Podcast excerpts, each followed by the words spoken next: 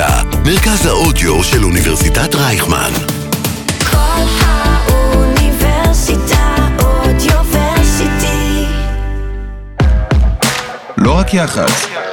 שיחות עם יועצי התקשורת והדוברים המובילים על האסטרטגיה שמאחורי המהלכים התקשורתיים. עם לירון בן יעקב. אהלן, ברוכות וברוכים הבאים לפודקאסט לא רק יח"צ, האסטרטגיה שמאחורי המהלכים התקשורתיים, שמשודר בכל האוניברסיטה, הרדיו של אוניברסיטת רייכמן.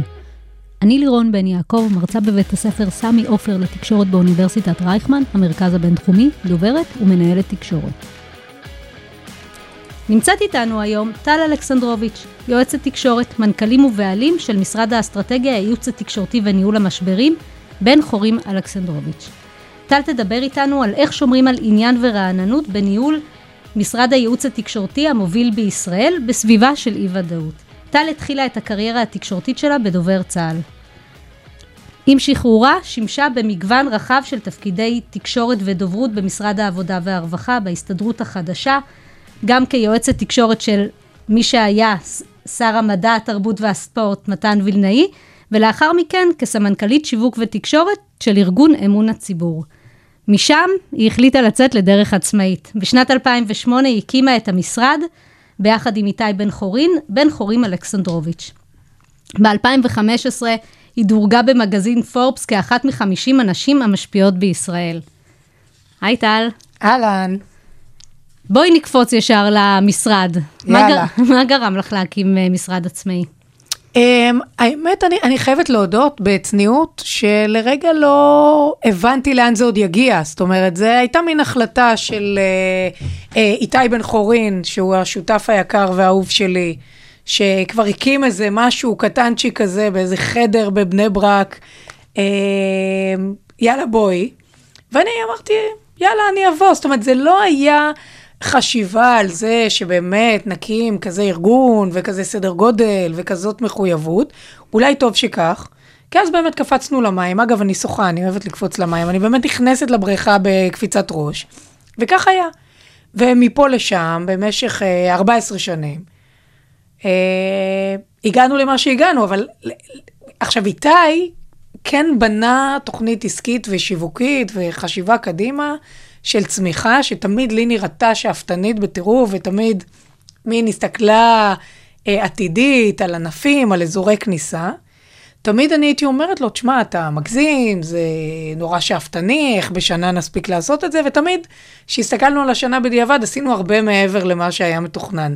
אז אה, ככה זה התפתח לו. מי היה הלקוח הראשון שלכם? תתקרבי קצת רק למיקרופון כדי אה, שנוכל לשמוע. אני לא זוכרת, לא, לא יודעת להגיד לך, אבל אני ממש זוכרת את תחילת הדרך כמסע של אה, בקשות והפצרות שיקחו אותנו, כי הגענו משום מקום, והיה צריך להסביר שאנחנו טובים במה שאנחנו עושים ונדע לנהל את זה.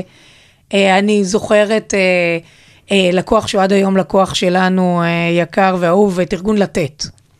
שהגענו שנינו, איתי ואני, וממש, אני זוכרת את השיחה עם ערן וינטרוב, זה היה אחד הלקוחות הראשונים, אני חושבת, שהסברנו לו שיהיה טוב ביחד. והוא אמר לנו, תשמעו, כבר עבדתי עם המון משרדים, אה, לא טובים, אני לא הייתי מרוצה, אני, אין לי כוח לעוד מישהו שיבוא וילך, ואנחנו אמרנו, לא, לא, לא, זה יהיה בסדר, אנחנו נעבוד, ואנחנו עובדים איתו לדעתי שנים כל כך כל כך ארוכות, דרך עצומה ביחד. אבל אני זוכרת את השיחת מכירה הזאת. היה חשוב לכם לטפל בסוג לקוחות מסוים, או שהייתם פתוחים לכל התחומים? כן, היינו פתוחים, גם תחשבי, נגיד היום אנחנו המון באזור של הייטק. לא כל כך היה כשהתחלנו בכזאת פריסה ומניפה של כוח כמו היום. עם השנים גם באמת נורא התפתחנו, היום אנחנו מאוד מאוד עסוקים אה, בכל העולם של שוק ההון וניהול משברים. אה, בתחילת דרכנו היינו יותר באזורים שהם חברתיים ציבוריים. היום אנחנו בעצם פרוסים על כל הנושאים, ובעצם בכל אחד מהנושאים מפתחים בתוך החברה גם את היכולות וגם את האנשים אצלנו, שזה הפשן שלהם, והם בעצם מובילים את המחלקות ואת התחומים סביב הנושאים השונים. אתם מטפלים גם הרבה בקמפיינים פוליטיים. האמת לא כל כך הרבה, כמו שזה תמיד דברים נורא נורא בולטים.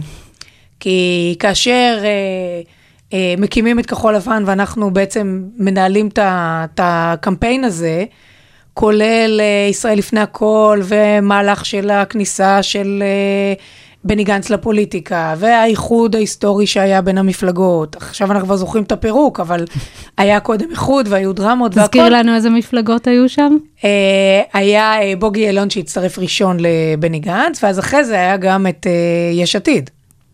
וגבי אשכנזי הצטרף, אז, אז היה פה... אה, שבעצם על כל המערך הזה, אתם, אתם אחראים, אתם מנהלים את המערך כן, הזה? אנחנו ניהלנו את התקשורת כמובן.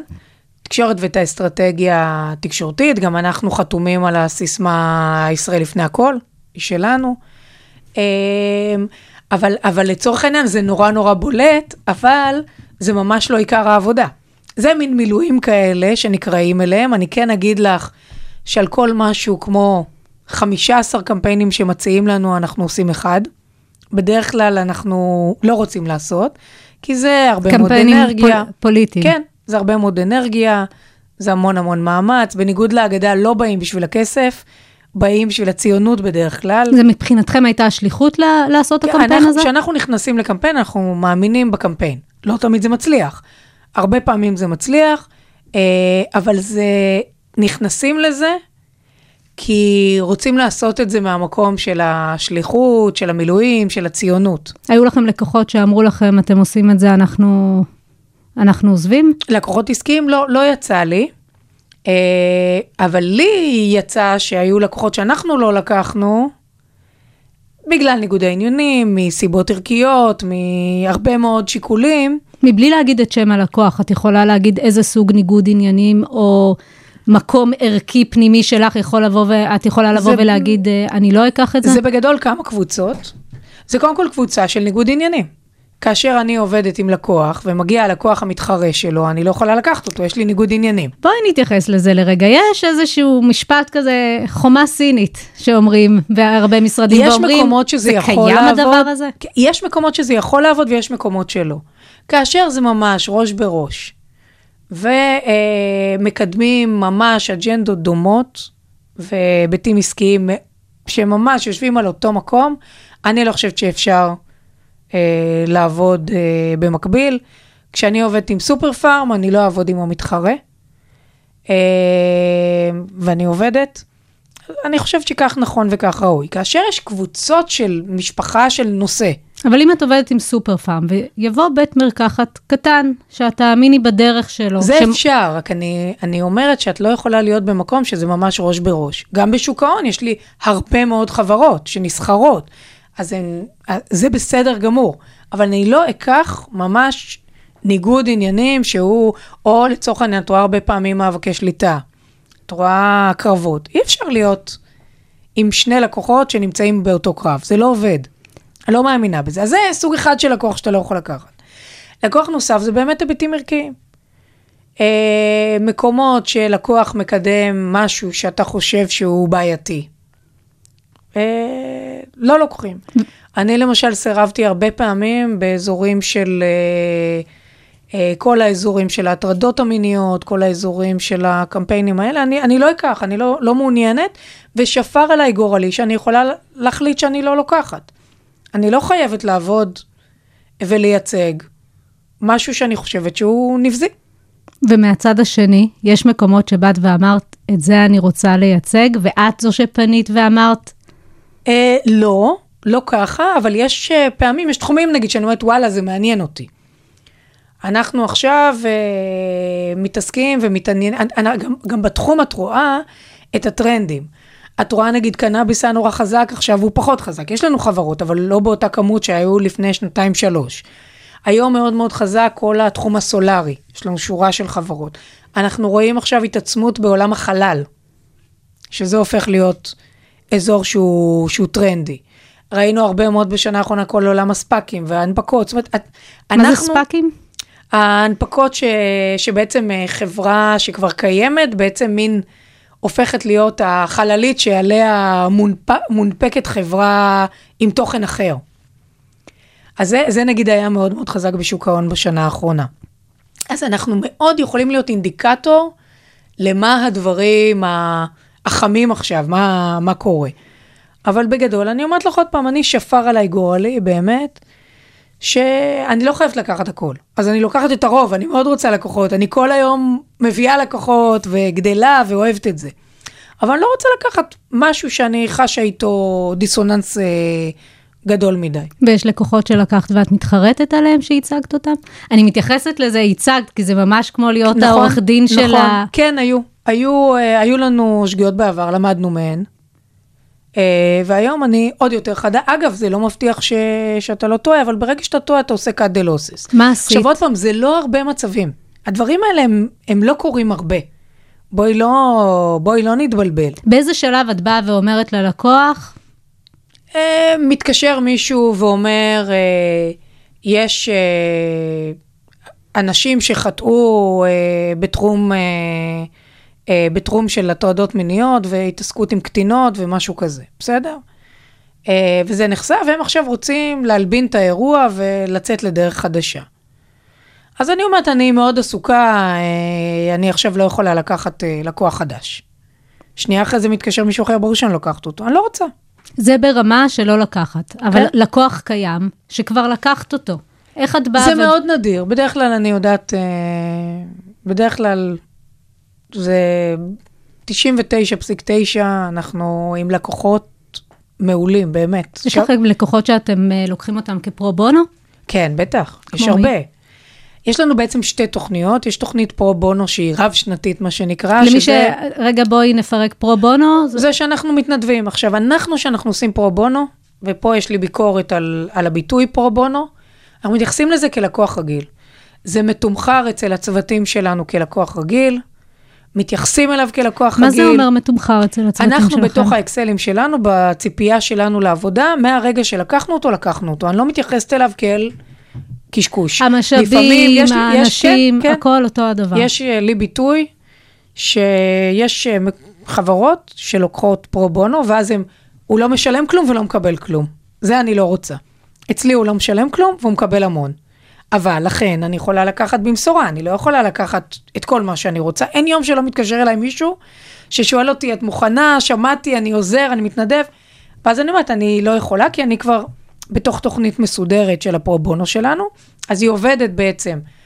יש לנו אה, ארגונים שאנחנו עובדים איתם קבוע שנים ארוכות, זה זיכרון בסלון, זה ישראלי. זיכרון בסלון, תפרטי למי שלא זיכרון מכירה. בסלון זה פרויקט מדהים, שבעצם מייצר את, ה, אה, את הזיכרון הנוכחי של השואה, לקראת, זה, זה בשיאו לקראת ערב יום השואה,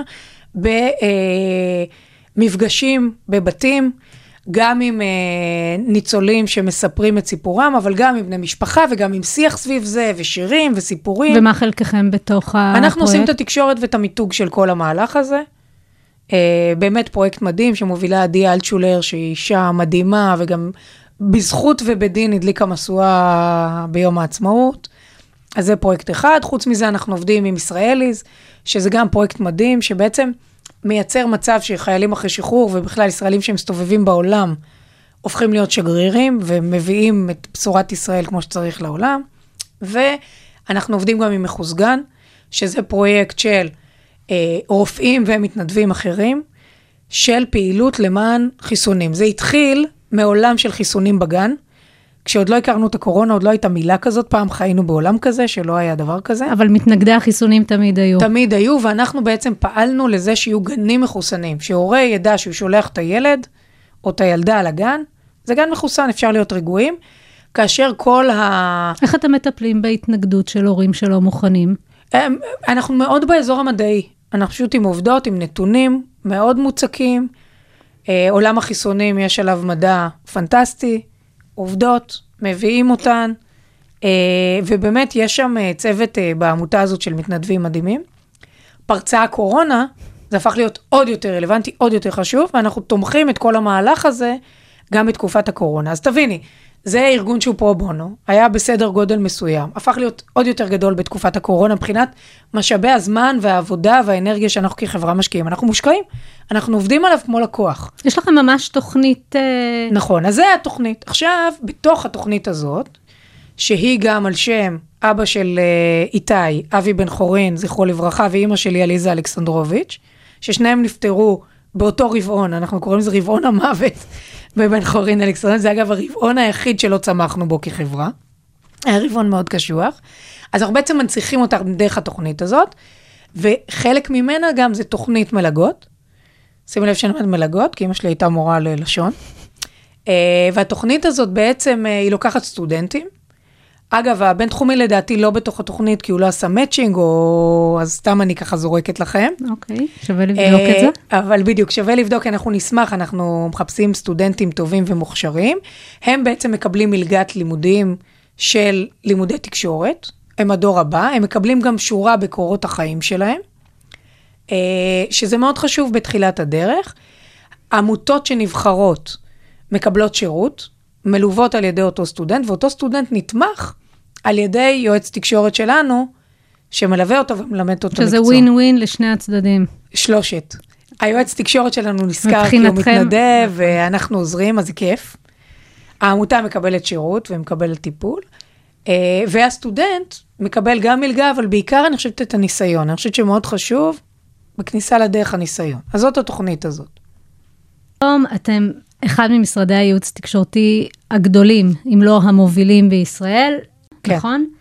איך אתם שומרים על רלוונטיות מקצועית? דיברת לפני כן על הטרנדים בעולם היח"צ. איך אתם, כל, איך את קמה כל בוקר ויודעת שאת צריכה להביא עוד לקוח ולהמציא את עצמך מחדש? אז קודם כל אני לא קוראת לזה עולם היח"צ, אני קוראת לזה עולם התקשורת. אני חושבת שהמילה יחסי ציבור, היא מורידה את מה שאנחנו עושים.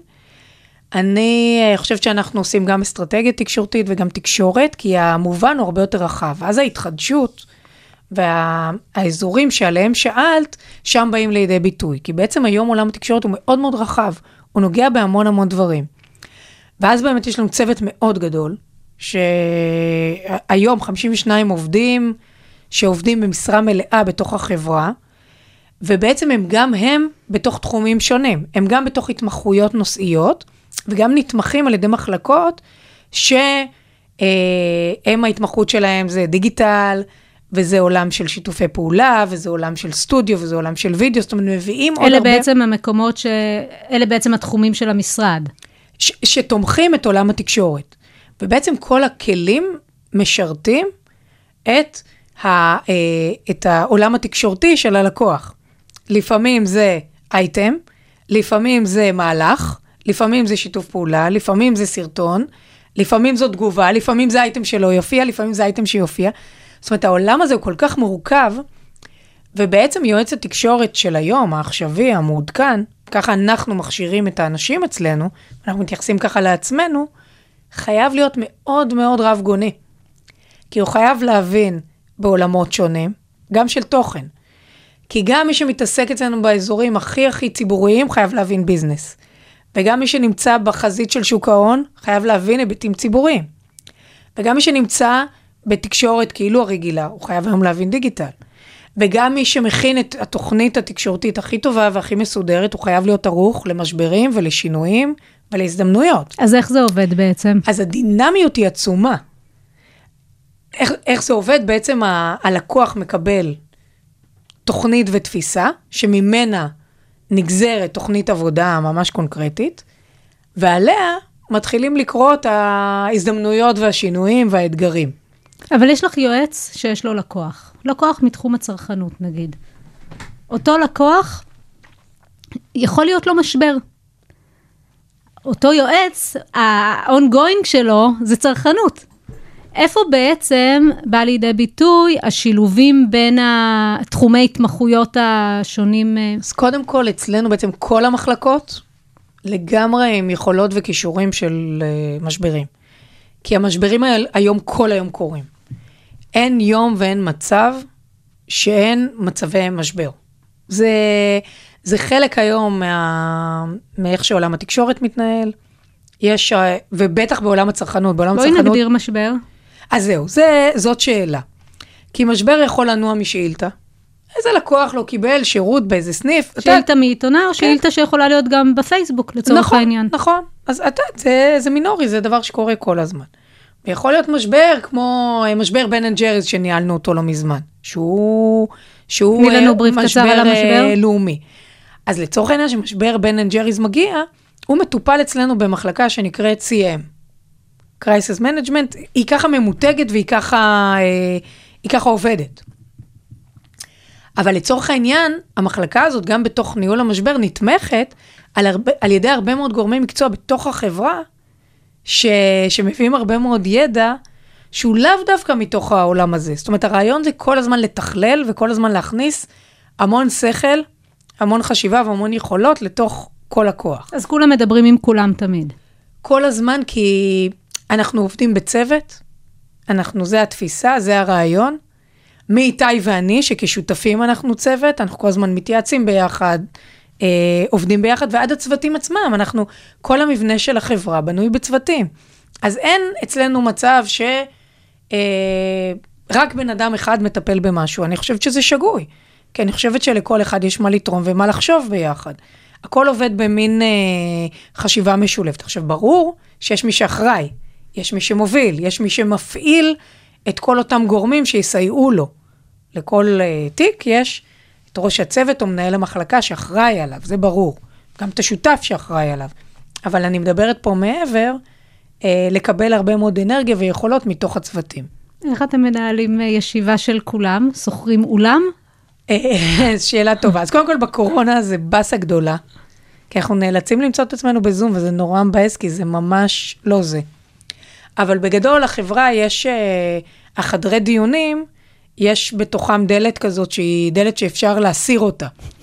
אז כשאנחנו נפגשים כל החברה, אנחנו פשוט מסירים אותה, ואיכשהו נדחסים, זה הופך להיות מאוד מאוד קשה ומורכב. אתם עברתם משרדים עכשיו או הגדלתם לא, את פשוט המשרדים? הגדלנו, שלכם? כן, אוקיי. עשינו עוד אגף חדש, אה, וגם גם כל ה... בעצם כל התפיסה וכל הדברים קצת משתנים עכשיו עם, ה... עם הקורונה. בגדול, יש פורומים שונים, יש את הפורום של כל החברה, שם אנחנו אה, עושים הרבה פעמים הרצאות מאוד איכותיות, מביאים גם אנשים מבחוץ, באמת בסדרי גודל של אנשים ששווה לשמוע אותם. כמו?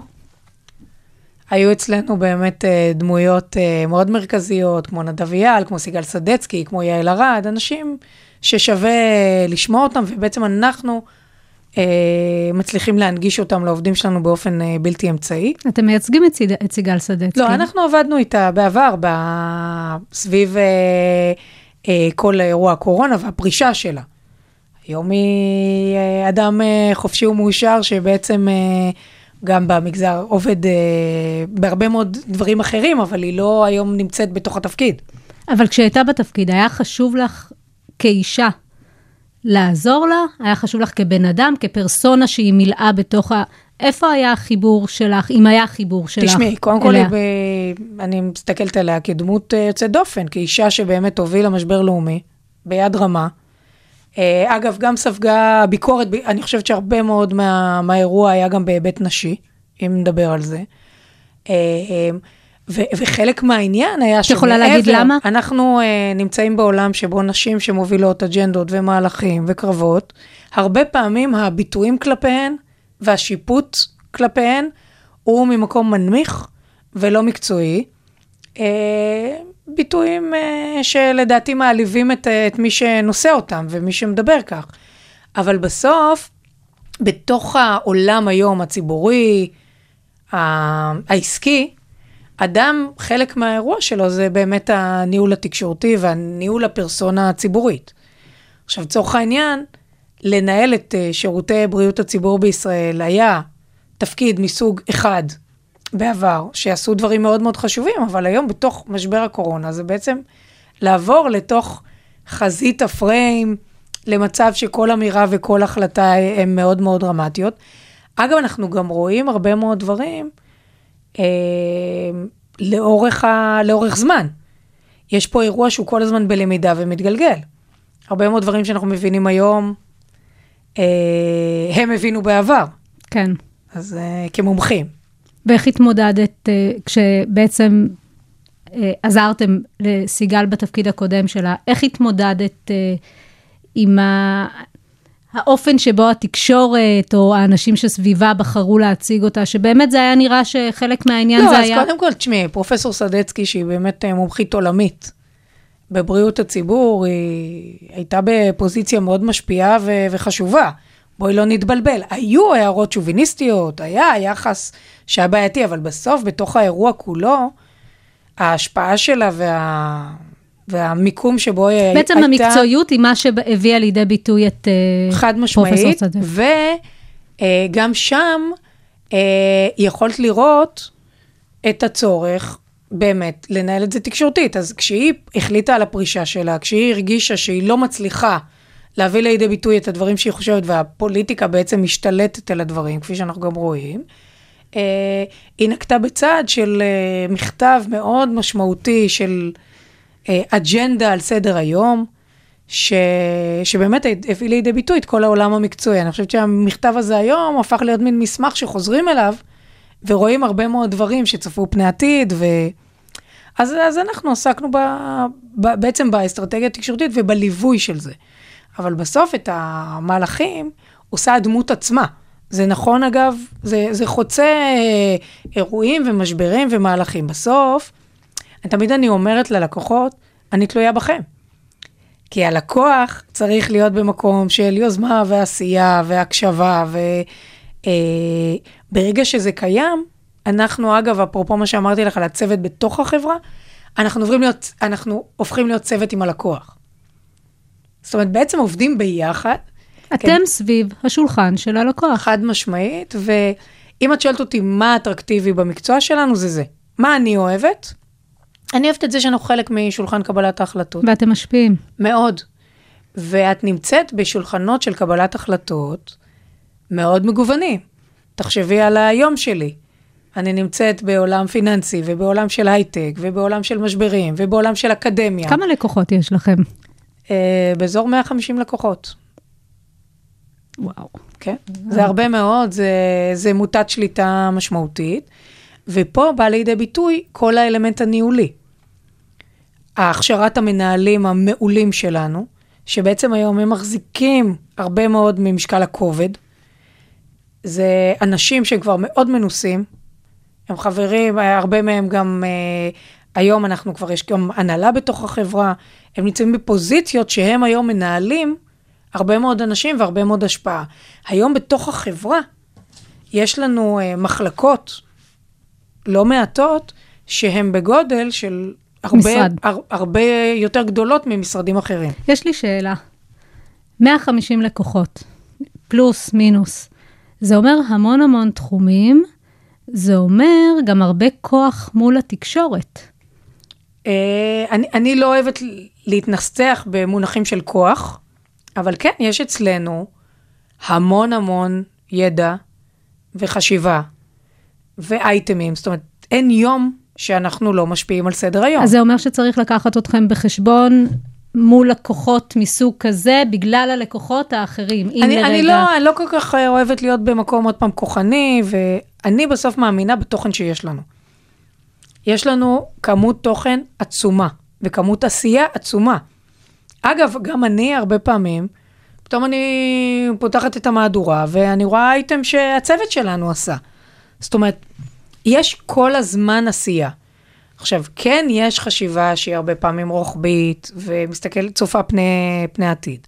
אבל מעבר לה, יש גם uh, בהחלט, תשמעי, אני, אני חושבת שהיום המערכות אוהבות לעבוד איתנו. אוהבות לעבוד איתנו כי יש אצלנו הרבה מאוד עניין, אנחנו יודעים לבנות איתם סיפורים, ואייטמים, ותחקירים, ומהלכים, uh, וידע, ומידע שהוא גם אמין. אנחנו מאוד מאוד מקפידים על זה שאנחנו עובדים בטווח ארוך ובאמינות ובצורה מקצועית, אה, אבל גם כדאי להם, זה מביא רייטינג, זה מעניין, אנחנו יודעים להביא סיפורים מעניינים, יודעים להביא אנשים מעניינים, יודעים להביא את הדבר הראשון והדבר החדשני והמעניין וזווית שעוד לא ראו, בטח, כל הזמן. יש לי שאלה אה, מעולמות האסטרטגיה. יש תחושה שיש בעיקר יועצים אסטרטגיים. יש יחצניות, יש יועצות תקשורת, אבל כשמדובר בניהול אסטרטגי, אפילו כשנותנים את השמות הכי חמים, אין נשים. כאילו, ניסיתי לחשוב ביני לביני, ואת פחות או יותר, מבלי לרצות להחמיא לך, אבל זה כזה. את השם היחיד שעולה בראש. כן. אין, עוד, אין עוד יועצות אסטרטגיות, או שפשוט אנחנו לא מכירים אותן? אה, את מדברת על, אה, על נושא כואב מבחינתי? קודם כל, כמעט ואין. יש, אבל בודדות, אנחנו די בודדות, שלא לומר, אה, תיארת אה, תמונת מצב אה, אובייקטיבית. בטח בעולמות של הדברים המשמעותיים, בטח בעולמות של קבלת ההחלטות, בטח בעולמות של ניהול המשברים. זה לא בסדר, זה לא צריך להישאר ככה. אני, אחד מהדברים שאני עוסקת בהם ואני מתעניינת בהם ומדברת בהם, זה באמת להרחיב את היריעה של נשים שנמצאות בצמתים הללו. אנחנו צריכות לדבר על זה קודם כל, להבין שיש חוסר, להבין שאין סיבה שלא נהיה שם. עכשיו, כשאת את מסתכלת, יוצאת- כשאת מסתכלת על מבנה הענף, תסתכלי, בשלבים התחלתיים של אה, יועצי, יועצות תקשורת מתחילים, יש המון נשים. ואז לאורך השנים, אנחנו פורשות. יש איזה תהליך אנחנו שהעולם- פורשות או שבוחרות תחומים שהם יותר אה, רכים? לא יודעת לענות לך, זה המון סיבות ביחד. אני לא באה בטענות גם לנשים שלא ממשיכות, אבל אני אומרת לך שהתוצאה היא עגומה. כל אחת יש לה סיבה אה, של משהו אחר שהיא בוחרת, של קשיים, של שלב בקריירה, של שלב בהורות. ואני פשוט רואה כישרונות נעלמים. זה כואב לי. אני, אני משתדלת בחלקת אלוהים שלי, אצלנו בחברה, להתעסק בזה, להקל על, ה, על אנשים לדבר על זה. אני חושבת שחלק מהעניין זה לדבר על זה. להגיד שיש את הדבר הזה. והוא חבל והוא עגום, כי אחרי זה אני חושבת שמצטערות. כי יש שלב בקריירה ש, שאסור לפרוש. צריך לעשות את ההתמדה, כמו ספורטאי שהוא מגיע ל, לקיר הזה במרתון והוא חייב לעבור אותו. אז גם לי בקריירה, היו שלבים שטיפה האטתי, היו קשים, ילדים קטנים. בנות כמה היו הבנות שלך כשהקמת את אה, בן חורין אלכסנדרוביץ'? אה, וואו, שאלה טובה, אני לא זוכרת, הן, הן היו קטנות, הן ממש היו צעירות, הן היו, אה, אה, אני חושבת שבממש תחילת יסודי או גן, משהו כזה, מאוד קטנות, ועדיין, וזה היה מאוד קשה, ואני כן אגיד לך שהייתה לי המון המון עזרה. אני, חלק מההגעה שלי זה בת, במערכת תמיכה. גם של uh, בן זוגי וגם של משפחה וגם של לקנות בכסף. זה, זה דברים קשים ומורכבים. וגם אני אגיד לך עוד דבר, של ההבנה הנפשית שלי, את עצמי, שזה משהו שאני רוצה, אני משלמת עליו מחירים, אני משלמת אותם באהבה ובהשלמה, כי זאת הקריירה שלי, זה מה שאני אוהבת לעשות, זה, זה עתידי, גורלי, זה, בזה אני. עכשיו, ההשלמה הזאת, אני לא שומעת אותה מהרבה מאוד נשים. הרצון הזה והנכונות הזאת לשלם אה, את המחירים כי הם כבדים. עכשיו, עוד פעם, אני לא אומרת בביקורת, אני רק אומרת שאת מסתכלת על הגברים ש... שבסוף מגיעים לאותם צמתים אל מול הנשים, אנחנו במיעוט. אבל יכול להיות שגם נשים פחות אוהבות להיחשף, הן נמצאות חלקן שם, אבל כשאני חושבת אפילו לא, על האולפנים, לא, כמעט ואין... לא, אני לא חושבת, אני חושבת שפשוט יש הרבה הרבה פחות, זה בא לידי ביטוי. תשמעי, מי שעוסקת בתחומים הללו, אין לה בעיה להיחשף, יודעת להתראיין, יודעת לדבר, עובדה שהיא הגיעה לכאלה מקומות. אז אני לא חושבת שיש עיוות באיך שזה משתקף באולפן, אני חושבת שיש עיוות במציאות. המציאות היא שאין כמעט נשים בתפקידי האסטרטגיה, בתפקידי ניהול המשברים, וזה המון עניין של מודעות. אני הרי שנים הייתי אישה בודדה בשולחן קבלת החלטות, הייתי ב... אני, אני מניחה שבאלפי ישיבות שהייתי בהן אישה יחידה סביב שולחן קבלת ההחלטות. לא שמתי לב לזה, זה נראה לי טבעי שאני שם. לא, לא חשתי בשום שלב שמישהו עצר אותי. היה לי טבעי להיות שם, אמרתי את כל מה שאני חושבת, התקדמתי, היה יופי. בשנים האחרונות אני בתוך המודעות. אני, כשאני יושבת ליד השולחן הזה, אני מודעת לזה שאני אישה בודדה. פעם לא ראיתי את זה. אז אני מסתכלת על זה, אני מנכיחה את זה, ואני אומרת לך שבכל מקום שאני יכולה, אני אה, תומכת את היכולת של נשים להתקדם בדבר הזה ולהתמיד בדבר הזה. אני גם ראיתי, אגב, שאני מרצה אה, כלפי יועצות תקשורת שהן בשלב יותר מתחיל בקריירה, הן ממש צמאות לשמוע את הדבר הזה שאפשר לעשות גם וגם. הן רוצות, הן מתות על המקצוע, זה מקצוע הרי מדהים, הוא מקצוע קשה, הוא מקצוע קשוח, הכל את יכולה להגיד. אבל יש פחד משתק של... ויש פחד משתק, ואני ממש ראיתי שרוצות שאני אגיד להם. שרוצ... אני, אני הרבה מתעסקת בזה. הן רוצות שאני אגיד להם שזה אפשרי, הן רוצות שאני אגיד להם, תשמעו, זה כמה שנים קשות, תתמודדו בשנים האלה, זה ישתפר. הן רוצות לשמוע את זה.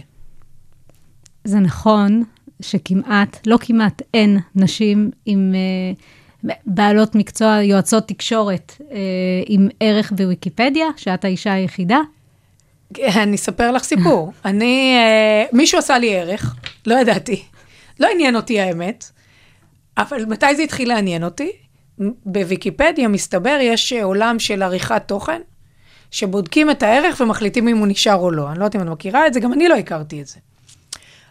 והתחילו לערוך את הערך שלי, ועשו בו שמות, הורידו בו את כל התוכן, ואז אה, בעצם הוא, הוא עמד להצבעה, והיה אמור, אה, וממש היה בחשש לקיומו. ואז התחילו לדבר איתי נשים שקצת מבינות בדבר הזה, ובעצם הסבירו לי שבודקים את ערכי הוויקיפדיה נשים מול גברים, המצב קטסטרופלי. אין כמעט נשים שזוכות לערך, ובאותו תהליך של בחינה, הנשים מועפות מוויקיפדיה באחוזים הרבה יותר דרמטיים מהגברים. מעניין, מעניין, אם יש יותר אורחים בוויקיפדיה מאשר משמעית, אורחות. חד זה- משמעית יש. אגב, זה גם חלק מזה שאנחנו צריכות להיות במקומות האלה. אני, אני כל הזמן מסתכלת על עצמי. אני מתייצבת למקומות, אבל בשורה התחתונה, מצב שנשים כמעט לא קיימות בערכי הוויקיפדיה, בטח ל- לעשייה שלהן ולאיפה שהן נמצאות. בסוף הערך שלי נשאר ככה על חודו של קול, הייתה הצבעה, כאשר גברים, שאת יודעת, אני לא רוצה זה, אבל שלא באותו סדר גודל של עשייה, אין בעיה שהערך שלהם יאושר. ואצלי זה ממש היה על הקשקש. ואני אומרת לך שהיה שם אירוע, עוד פעם, אני מדברת על עצמי כי זה נשמע, את יודעת, שבעייתי לדבר על עצמך. אבל, אבל ברגע שהתחלתי לבדוק את הנושא ולהבין, אז יש פה אירוע כולל. אבל זה, זה בכלל חלק מהעניין. זה חלק מזה שאנחנו צריכות להתייצב, להיות במקומות, להיות אורחות בוויקיפדיה, להיות יועצות להיות תקשורת ואסטרטגיה. במקומות של קבלת החלטות. להיות, יש uh, משפט uh, מדהים של, uh, uh, וואו, עכשיו uh, ברח לי השם שלה, של המשפטנית, המ- של רות ביידר, שאומר, נשים צריכות להיות איפה שההחלטות מתקבלות. יש לי חולצה כזאת.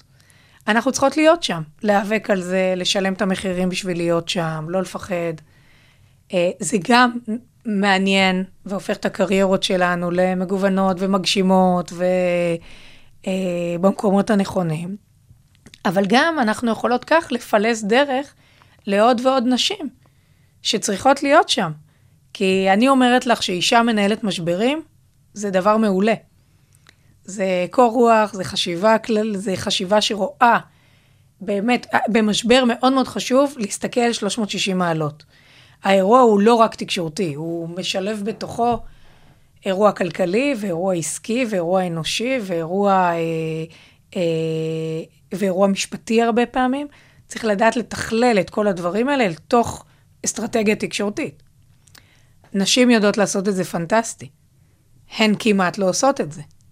אז צריך לסגור את הפער. כן, לא נמצאות שם. נכון. אם לא היית יועצת תקשורת, מה היית? וואו, איזו שאלה מעולה. האמת לא יודעת.